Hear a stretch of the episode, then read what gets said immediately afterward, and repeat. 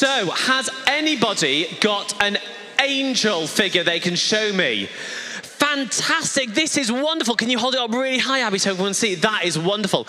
And Abby told me that the angels can fly. Is that right? Abby, could you show everyone how the angel flies? Isn't that amazing? Has anyone got a Mary figure that they could hold up? Anyone got Mary? Falcon, have you got Mary? Have you got you've got a Mary figure, Alice? That is wonderful. There's a Mary figure. Brilliant. Has anyone got a Joseph figure? Amara, you've got a Joseph figure. That is fantastic. And Joshua, brilliant. So, we are going to read our Christmas story now, and I would love you to hold up the right person at the right time. We're reading from Matthew chapter 1, verses 18 through to the end, if you're following this in a Bible. This is how the birth of Jesus the Messiah came about. His mother Mary, hold it up really high. Hold it up really high if you got Mary. Fantastic. Was pledged to be married to Joseph. Hold up Joseph really high. Well done. Fantastic. But before they came together, she was found to be pregnant through the Holy Spirit because Joseph, hold him up, Joseph was her. Um, her husband was faithful to the law and did not want to expose her to public disgrace, he had in mind to divorce her quietly. But after he considered this, big moment, an angel of the Lord, fantastic, wonderful angels, appeared to him in a dream and said, Joseph, Joseph, well done, son of David. Do not be afraid to take Mary home as your wife, because what is conceived in her is from the Holy Spirit. She will give birth to a son, and you are to name him Jesus, because he will save his people from their sins. All this took place to fulfill what was what the Lord had said through the prophet. The virgin will conceive and give birth to a son, and you will name him Emmanuel when Joseph, any Josephs around? When Joseph woke up, he did what the angel of the Lord had commanded him, and he took Mary as his wife. But he did not consummate their marriage until she gave birth to a son, and he gave him the name Jesus. Well done. This is the word of the Lord. Thanks be to God. And let's give a big round of applause to everyone who made figures and held them up at just the right time. Now, kids, there are pens and crayons and all sorts of things dotted around. I would love you to decorate your Mary and Josephs and angels. And today, yes, that's the, that's the glue to stick it all together. That is wonderful. Today, we are thinking a little bit about names. What does your name mean? Does anyone know their name meaning that they'd be willing to share? Anyone? That was a hand right there in the, in the middle of the congregation. Hello, hello. Ben means son of, and Benjamin means son of the right hand son of the right hand. Benjamin, fantastic. Oh, I can spot someone who can share their name meaning. Are you ready? Weaving our way through, weaving our way through. Hello, can you say your name and then what it means? Alice means noble. That's a really good name, isn't it? That's a really good name. Did you want to share what your name means? Not sure. Okay. Anyone else? One more. Oh. Can you say your name and what it means? I was setting myself up for failure here, wasn't I? Uh, uh, one more? Any more? Any more? Amara and Eternity Blue, Beautiful. Eternally Beautiful. Amara. That is a fantastic name meaning.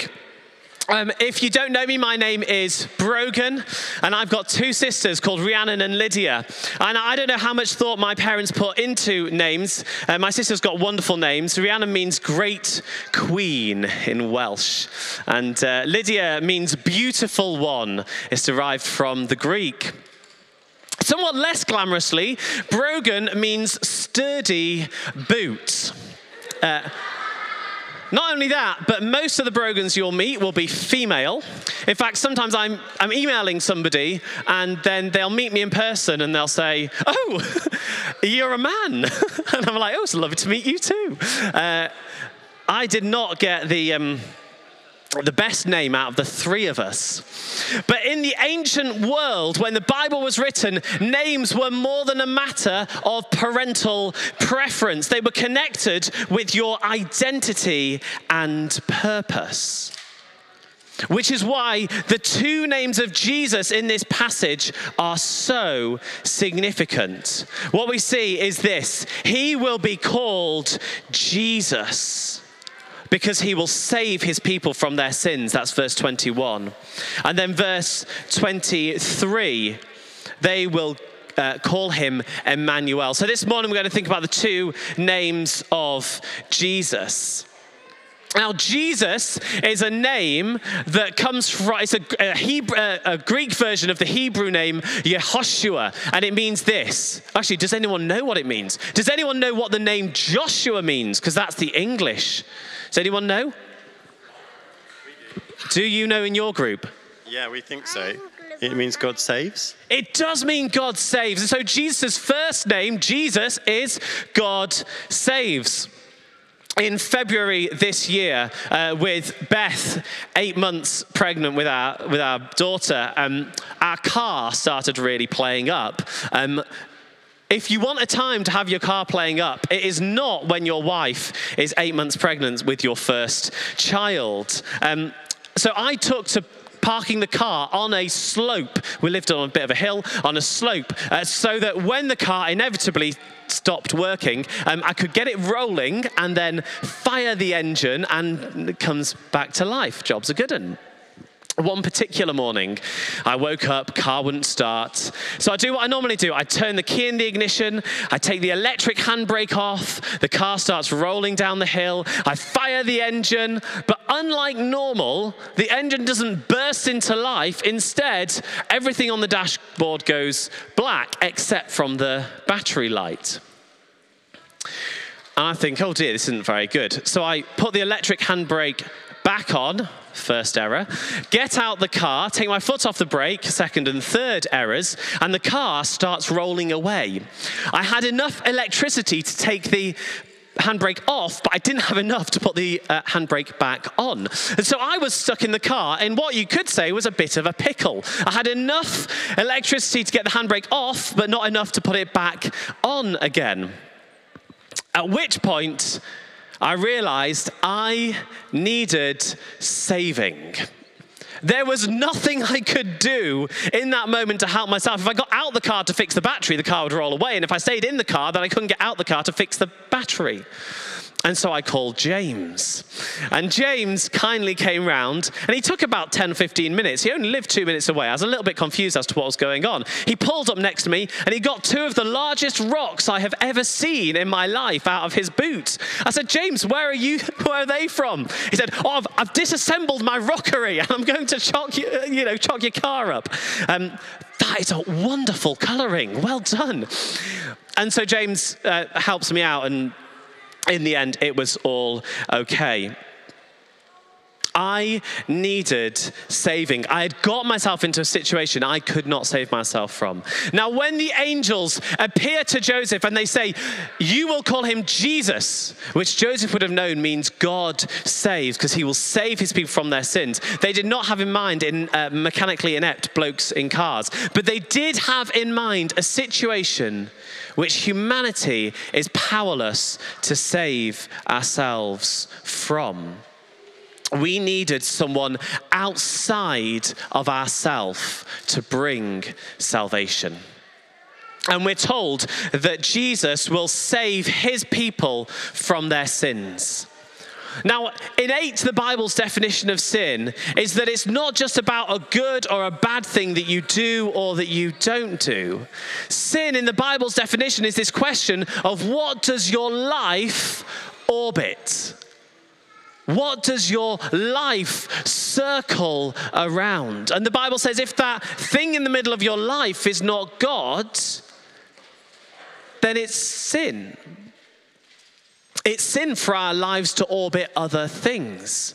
And this is the vision of what Jesus is saving us from a life that's constantly orbiting and pursuing other things other than God.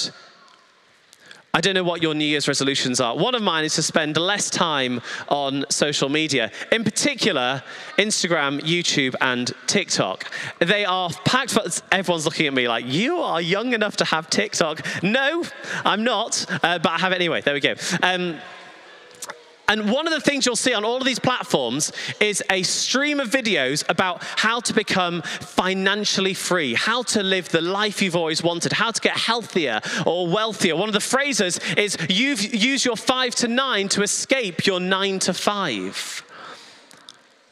How to live a life where you're, you have done enough on your mental health. You've done the work to make yourself well enough the scandal of the Christian faith is this that it flies in the face of contemporary culture. The world says, fix yourself up. And Christianity says, fix your eyes on God who came down. The world says, fix yourself up. Christianity says, fix your eyes on the God who came down. Freedom from sin is not about trying harder. Freedom from sin is being captivated by the beauty and the person of Jesus. So we've seen what we've been saved from, and now we're going to see what we're saved to. In the second name of Jesus, we learn this the virgin will conceive and give birth to a son, and they will call him the name Emmanuel. The salvation which God offers us in Jesus is not just a salvation from something, but it's a salvation to something. He became God with us in time so that we could be humanity with Him for eternity. Because the Bible's definition of salvation is that we get to be with God. I speak to people a lot who are who come in here and they ask me, "Hey, am I going to go to heaven?" And I say, uh, I say, oh, tell me more about this heaven. And they say, oh, well, you know, it's going to be really, really good. I'm going to have, like, have a fast car. I'm going to have loads of money. I'm going to, it's going to be really, really nice. I'm not going to have to work anymore. All my favorite people are going to be there. Loads of good food. And I say, oh, that's a really interesting definition of heaven. It's a nice one, but it's not a biblical one. The Bible's definition of heaven isn't just nice food or good people or freedom from work, although it is all those things. The Bible's vision of heaven is being in the presence of God. Which is why when Jesus comes to save us, he is God come to save us. He is the foretaste of salvation when he comes to us. Because heaven is an eternity in the presence of God. But it's not just an eternal thing. And if you're not a Christian, if you're just checking out faith today, what I want you to hear is this that God wants you to orient your life around Him, not because He needs anything, but because He wants you to know the joy of His presence and His peace. He wants you to know His purpose for your life, His wisdom in your work, His kindness in your family.